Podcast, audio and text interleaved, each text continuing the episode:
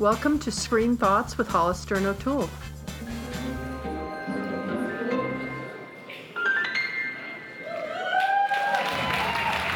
Here we are at the Provincetown International Film Festival for the third year in a row. Yay! Oh, wow, that's true. I know, it's really true. But also, what's also true, and I don't know if you know this, O'Toole, but we have had the best weather all three years. It's 70 degrees. It's beautiful out. And sitting out in front of Town Hall waiting in between movies has been a joy. for all five minutes between Exactly. each screening. But and the the moon is I know, fullish. really you can hear the stunning. It waves lapping on the beach. nothing could be better. where and, the sand meets the sea meets the screen. And a big shout out to the Sandcastle uh, Resort in Thank you, Provincetown, Sandcastle. for putting us up and hosting us this week. Yeah, thank you, thank you. And it's beautiful here. There's an amazing beach and there's tennis courts. Um, not we that we're playing, water but from our room. exactly. That's where exactly. we're podcasting from right I now. know we are. And before we even get started on that, I do have to announce that Oh. Orange is the New Black season four, I believe. Wow. just came out. And I haven't had a chance to watch it yet because we've been at the festival, but I'm reading that it's the best season by far, although very, very dark. So I don't know. You probably won't be watching it, but I will be. so I do want to, I can't wait to get to that, and hopefully I'll write something up maybe next week. So if you didn't know, it is out there. And then the second thing is Amazon has done something really interesting this week. They put up two pilots and they've asked everybody to go and watch them and vote. Oh. Yes. So, two different shows or two two, different, different- pilots for the same show? no, same two show. different pilots for Oh. two different shows, and they're gonna fund one of them, but not the other. I love that. know- well, I, I don't know if I love it or not. I, I'm not I'm not sure how I feel about that because what if they're both really great? And then also you vote at the end of watching the pilot. So what whichever one you see first, you're not weighing it. I'd rather see both of them and then be able to comment. But oh, um, you can't. You have to watch one and vote or not, and then watch the other I one. think I haven't done it yet, and I am going to do it to to test it out. But at any rate, the pilot season one is called The Last Tycoon, and the other one is called The Interestings. Oh, based on the book Yes, by Meg Wolitzer. yes. And then The Last Tycoon, and so and The Last Tycoon is from the is about the film business. So I just want to say that if you're an Amazon Prime user, you might want to go over and take a look and vote this week. So both of those are based on books. Yes. The Last Tycoon, F. Scott Fitzgerald. Yep. The Interestings, Meg Wolitzer. So now you're dying to go watch, right? I'm intrigued. Okay, well, we should maybe we, you know what? Maybe we should do that next week. Maybe it's a lit lovers thing. Maybe what we'll do next week is we will have watched both of them and we can debate it. And if you guys want to send in your comments to see which ones you like, we can we can do that. I feel like American Idol is taking over literature. Maybe, yeah. Okay, but now we need to move on to to the fabulous Provincetown Film Festival. And we, by the way, are two people who have always loved and enjoyed the Hamptons Film Festival for mm-hmm. I, well, I've been going for twenty Do you years. see but the connection? I think we love movies and the beach. Yeah, maybe. I love the town and I love sitting in front of the town hall and going through all that. It's been just absolutely stunning. This is the 18th annual, and this year they're really marketing themselves as America's oldest art colony. Yeah. People like Eugene O'Neill came out here. I have always loved their animated trailers that they do for the Last festival. year we picked it as the best trailer for film Loved festival, but. I don't know that this year it holds up to us. I last love it. It's the same bird is back, and they're really paying homage to all the artists who lived are, and worked here Winslow Homer and Jackson Right. Pollock. I'll put a link up on our website, Okay. screenthoughts.net. It's very, very good, no question. Now, I was not able. I had um, some work I had to do, but I was unable you to work get. way too hard, Hollister. You really do. I was not able to get here till Friday, but O'Toole was here, and I just want to ask you about a couple of things. Like, talk to me about Sonic Sea. Yes, um, very interesting documentary. Let me just start with an analogy. You know how people say one of the worst sounds they can imagine is fingernails on a chalkboard? Yes. Okay, imagine if you could not stop that sound, that sound was pumped up really high and you could never turn down the volume. I can't imagine that. Wouldn't you lose your mind? Probably. I had no idea, but apparently this is what we're doing to whales and dolphins. Oh my God. They are literally beaching themselves. They're discovering them in places like Bahamas and all over the world, bleeding from the ears. And I had no idea. Underwater, of course, visibility is very low. You can't really see. But sound can carry so far. A whale can make a sound off the coast of Ireland that you could pick up off the coast of Virginia. But they said with the population, the human population growing at the pace it's growing, every 10 years, our shipping traffic doubles. So we've got people transporting goods around the world. We've got cruise lines, we've got navies with their sonar equipment, we've got people looking for offshore oil. And all of that underwater noise is making the wildlife in the ocean just lose their minds.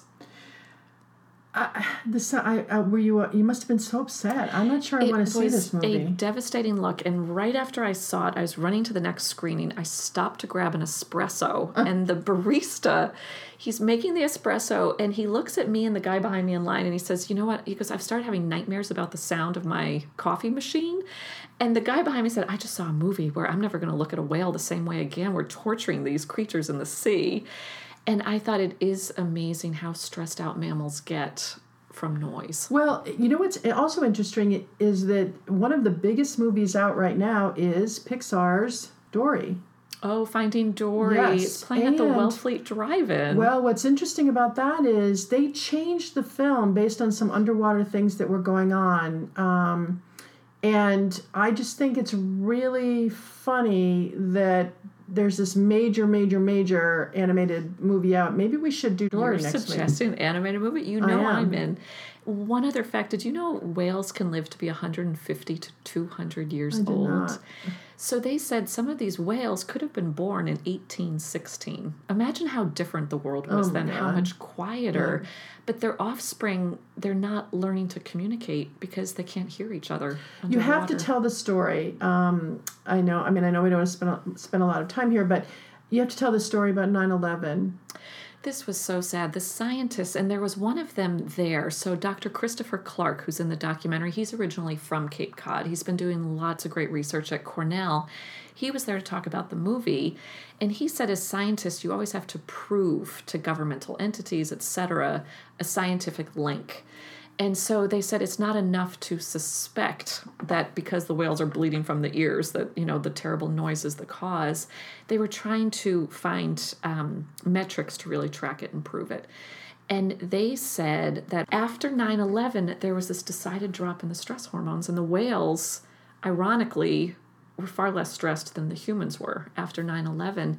And they said for the week after 9 11, when all the traffic, air traffic, sea traffic, just came to a halt, that was a week where there were not so many ships on the oceans. And that was the week where their stress plummeted Wow. because they could hear each other. Okay, you know, do we really have to take over every single inch of this planet for our very own? We're putting the ocean at risk. And if you put the ocean at risk, you're putting all of us at risk. Now, what can be done? You know, it, the movie does not leave us without hope. First step is awareness. Second step is the engineering of some of these ships. They're not necessarily saying take them away, but the engines can be quieter. Mm-hmm. The Navy can test where there's not breeding grounds. The one good thing about ocean noise is that when you stop making noise, it goes away. All right, well, let's move to Obit. Oh, another happy, another happy documentary. Hollister, I have to say, I just found this the whole topic of obit extremely fascinating. It was about the writing of the obituaries in the New York Times and um, the editorial pressures they're under, the editorial decisions they have to make, how you sum up someone's life in 800 words. Every day they face How do you decide whose life gets to even show up there? Which, by the way, in, I'm from New York, so in New York City, the big thing is do you make the obits of the ah. New York Times or not? You know, you can have a mm-hmm. listing that you pay for, but they only write up a certain number of people each day, and it sort of is this big thing of do you get in or not? And and they said in it's the a film, status. It's definitely a status. they must thing. get 10 to 12 calls a day saying you know my mother my father my brother my sister was such an avid reader of the new york times this would mean everything to them and of course there's limited space they said for example when brezhnev died they thought okay historically. I didn't even know he's dead. Alrighty They then. said historically, you know, that was the beginning of the decline of the Soviet Empire. So big when you consider things on a global scale. Around the same time, the inventor of the slinky died. And they said, okay, who gets the bigger obit? Who gets the lead? Um, and they said, when you weigh these two things, Wait, one who got? I mean, I know who gets it, but who did, who did they give well, it to? they said hands down, without a doubt, the one that was read by more right. people. No, was the Slinky Oh my inventor. Brezhnev probably got the lead, but you know, Um, the other thing, as I said, now with the internet, the minute someone dies, news is out there, and if they don't post something quickly, it looks like they're ignoring it. Uh-huh. So they write or them early, like- huh? They've got seventeen hundred ready to think go. they've got ours done. Have they? Okay, but by the way, they didn't talk about. I asked. I asked you this last night, but I just want to mention that. I don't know if anybody remembers, but after 9 11, they did the obituaries of the 3,000 plus people who died in the mm-hmm. towers. They did them differently. Instead of saying they were born this day, they went to this college, they have this many kids, etc., they told one specific story about each individual from the towers. And they interviewed somebody who was close to them to get that story. And it was done by, I think, either four or seven writers. One of them was a friend of mine, N.R. Kleinfeld, Sonny Kleinfeld, who writes for the New York Times. And they won the Pulitzer for doing it that way. And I remember you made yourself read them every single day. They I think they did it, it took nine months to do like 10 or 20 a day. I don't remember how many. Um, but each one you got to really get a glimpse of the individual who passed away rather than just their basic statistics. And i thought they were going to continue to do it that way which was so much richer. Tell me the story of your life. Don't tell me the details of the facts of your life you know? And it was an amazing thing but they didn't mention it in obit and i'm surprised. Shouldn't it have been there? That was not in the documentary. They covered a a lot Pulitzer of other it, yeah. territory. Yeah.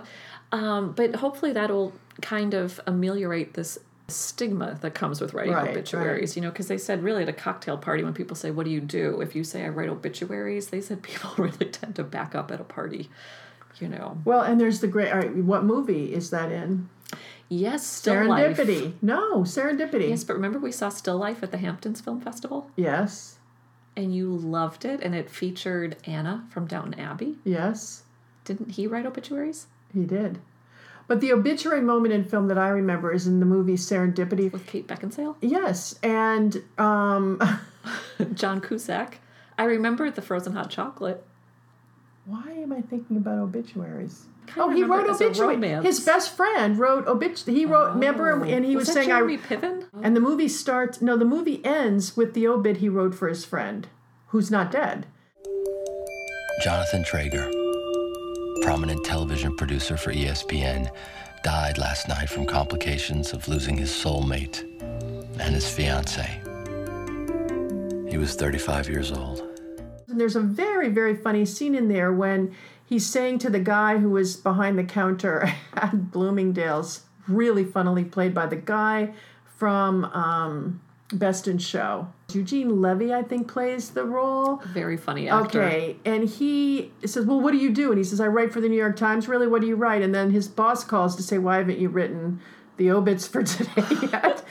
and he sort of put down. I mean, like that's what I, you know. There's some great film moments that are very, very funny. But um, anyway, so obit, and then you saw Sonita, didn't you? But I know that's sort of not your. I did. Um, that was the documentary that won both the grand jury prize and the audience award for World Cinema Documentary at Sundance. and it was done. Yeah, by the way, and it was put out by our friends at uh, Women, Women Make, make movies. movies. Yeah. yeah. So they're Debbie two- Zimmerman, another film of hers, fabulous. Yes, Sonita and India's Daughter. They're two most celebrated documentaries this past year.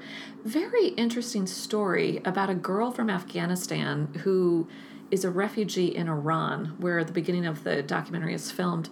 Her one desire in life is to be a rapper and to rap about all these causes so Now, close to her somebody heart. in that situation, um, when they do a documentary, isn't she going to get killed if she stays there? Sort the of like, stakes are so high. You worry for this girl's life the whole documentary, um, because not only is singing not allowed under the Taliban, maybe they don't consider rap singing. and the things she's singing about, she and her teenage friends, they're all being sold into these marriages. now, there is a video that you sent me. Yes. Uh, yeah, and we'll put it up on the website. And yeah, we'll put it up on the website. It's a two minute video so you can see her rapping, and it's certainly worth taking a look see. And the documentary it really does bring up some very interesting questions of how much the documentarian should interject themselves into the story, if at all.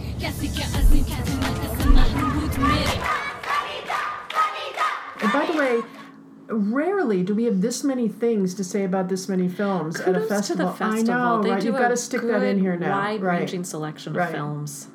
Um, and what about A Long Way North? Didn't you see that one too? I did. I love this animated style. It's the old school. I'm gonna go see Dory, but that's it. The animator who did Long Way North worked on the Oscar nominated Secret of Kells and also the painting. Do you remember we saw that a couple years Yes, ago here in. Provincetown? Yeah. I loved that animated movie.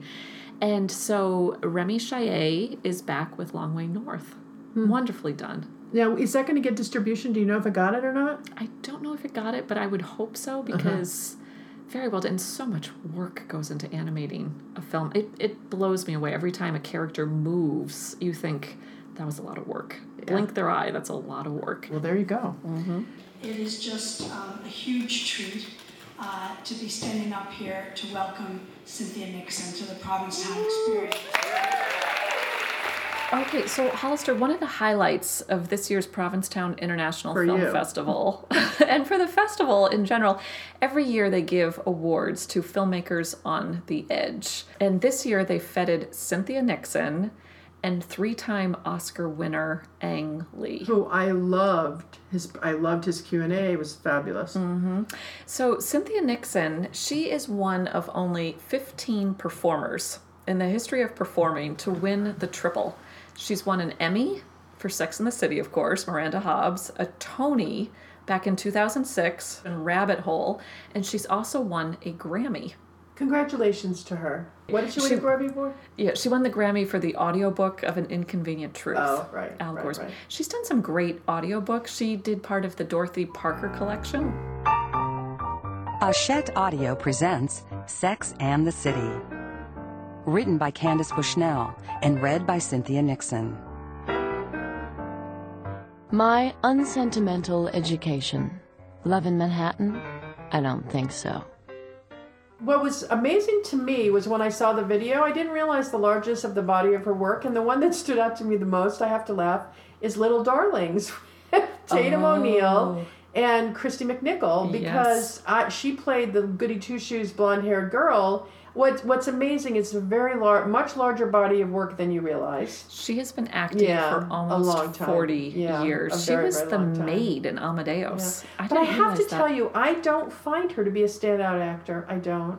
On stage, on in screen, any, any on place. TV. Yeah, I just I think she's okay, you know, and I think she you know gets really good jobs, and she's got a, an amazing agent. I just don't find I don't I can't pull out anything I've seen her do that wowed me.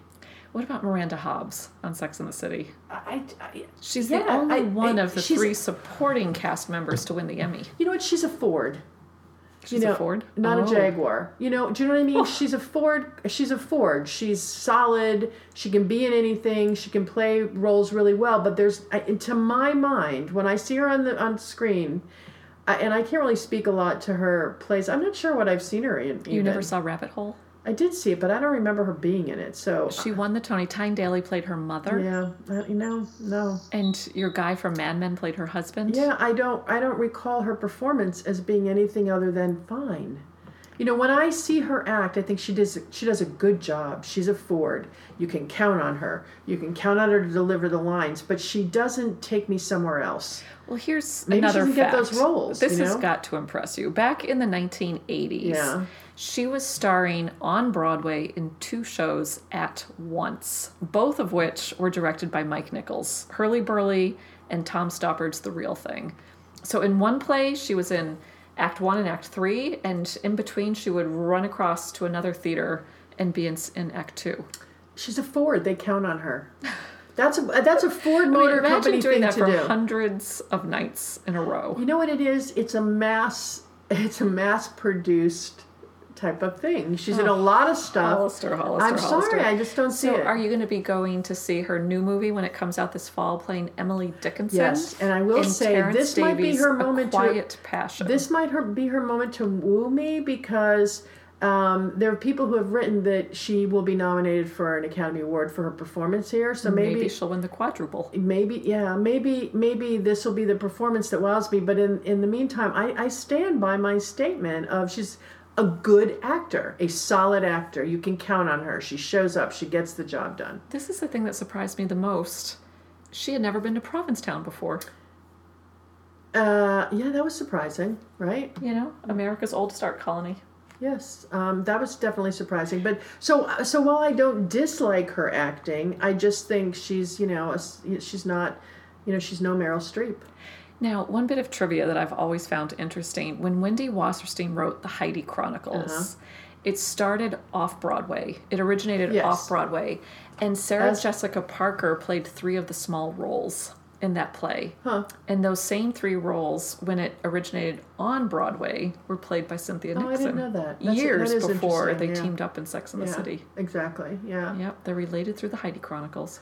The Sex in Sex in the City was an ensemble cast with Jessica as the standout, and but you know it was an ensemble cast, and for me the reason it even got nominated for those types of awards were the words they were given, not necessarily that their acting was difficult and you know it, you know again i always think actors should be it should be like a diving competition at the olympics where it should be a degree of difficulty i don't know that those other roles had a high degree of difficulty I think it was the chemistry between the four of Yeah, them. And the writers Yeah. knew that Excellent because point, yeah. when you look at Candace Bushnell's original book, it was little vignettes with Sarah Jessica Parker writing stories Mm-hmm. about more peripheral people. But as the show went on, I think they realized the strength of these four actors Right. and they made them the central team. absolutely so much sunlight, figurative and literal. And also, you know, I just come from a month of playing Nancy Reagan.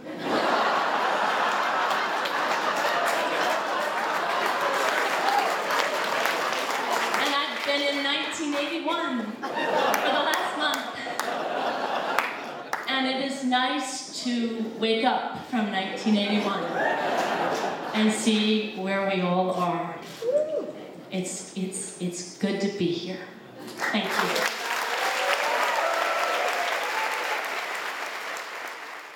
Okay now the one that really though just wowed me was And wowed Cynthia Nixon as well. Oh, I know. She was so Yeah. happy to be feted the same night as Ang Lee. Yeah, Ang Lee. First of all, he walks on the stage and he's like a Zen Buddhist, you know, man that you just want to put, you know, you want to say namaste to. You know, oh. there's something about him that it just calms the waters, clear thought. Look at where he came from. He came to America not really speaking full English. Not really speaking much English at all, according to him. I didn't realize that Sense and Sensibility why they picked him. He gave us the the the reason he was chosen for Sense and Sensibility was because the producer saw his movie in China and thought that well, it was Crouching Tiger, Hidden yeah Dragon. no I, was Yeah. it that one okay Mhm, had already made that one. okay she felt that there was a connection there so they were willing to take the chance in the fact that his first language was wasn't even his second language like he really was not you know as he said he could speak in words but not in sentences Well, it was so that's a big risk to take. He said when he came over from Taiwan, he wanted to be an actor, but he just spoke no English. And he Mm-hmm. said, You can't act in America if you don't speak English. But he said that to him, actors have always been more impressive than directors. Directors are he said foiled third actors. no he said first are rock stars, then there are actors, and then, there's directors, And there might have been some people in between there. Yeah. Um, but he said when he did Crouching Tiger, Hidden Dragon, they offered him Sense and Sensibility, and he still didn't speak that much English. But of the directors they were considering, he was the one to recognize the humor, humor in Jane, Austen's Austen. work. yeah And I thought, kudos to him. Yep. But not only that, to read Jane Austen's work in Chinese, which is such a different cultural background, to understand the humor in Jane Austen, you know, Mm-hmm. uh, you know, shows a sixth sense that's beyond this world. You know, And some real universal themes. Oh my gosh. It's so funny that you call him a Zen Buddhist master because he definitely vibes that. And here, the award they're giving him is called the Filmmaker on the Edge. and he, by the way, made fun of that part of it a lot. When and I think do- he, you know, he was very literal, and he couldn't quite understand. He said, "I'm not sure what being on the edge means, but I guess I am because you're giving me, you know." But when he said, "Do I look like I'm on the edge to you?" and there he is in his navy blue blazer and jeans, and his family was there with him, and James Schamus, his longtime collaborator as producer and writer, was also at the festival with his film Indignation. So they were both at the festival in the festival's third year, 15 years ago, with Crouching Tiger, Hidden Dragon. uh, imagine the journey. Mm-hmm. You know, it's really a journey of centuries. You know, imagine the journey, and uh, it was such a pleasure and an honor to get to see that man speak in person and to authentically talk about he really said he just wants to tell the stories that are inside his soul and um, you know i'll take any story he wants to tell i'm happy to hear it now in brokeback mountain by the way which um, the the the management didn't want heath ledger to have that role. Hmm. And he did but he told heath ledger he wanted him to bulk up and be really strong physically and very very masculine. And heath ledger said no i don't see the character that way. I see him as a little softer than that and i'm not going to do that. And ang lee apparently said okay whatever you want to do you know. That's i think so he funny. lets his his his his his actors find their own sense of the character and lets them give it a try but he did sit down with both of them and want them to bulk up bulk up both he and jake Well, he mentioned at the festival that who would have thought a straight man from Taiwan would be making a movie about two American gay cowboys.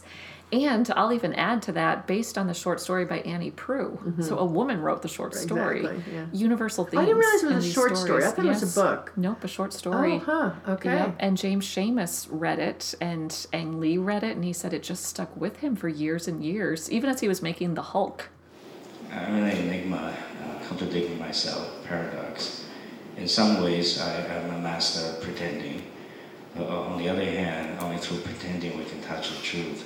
So I don't know what edge is, what I don't know, and I, I don't want to know. I want to keep the mystery. Thank you. This is a great honor.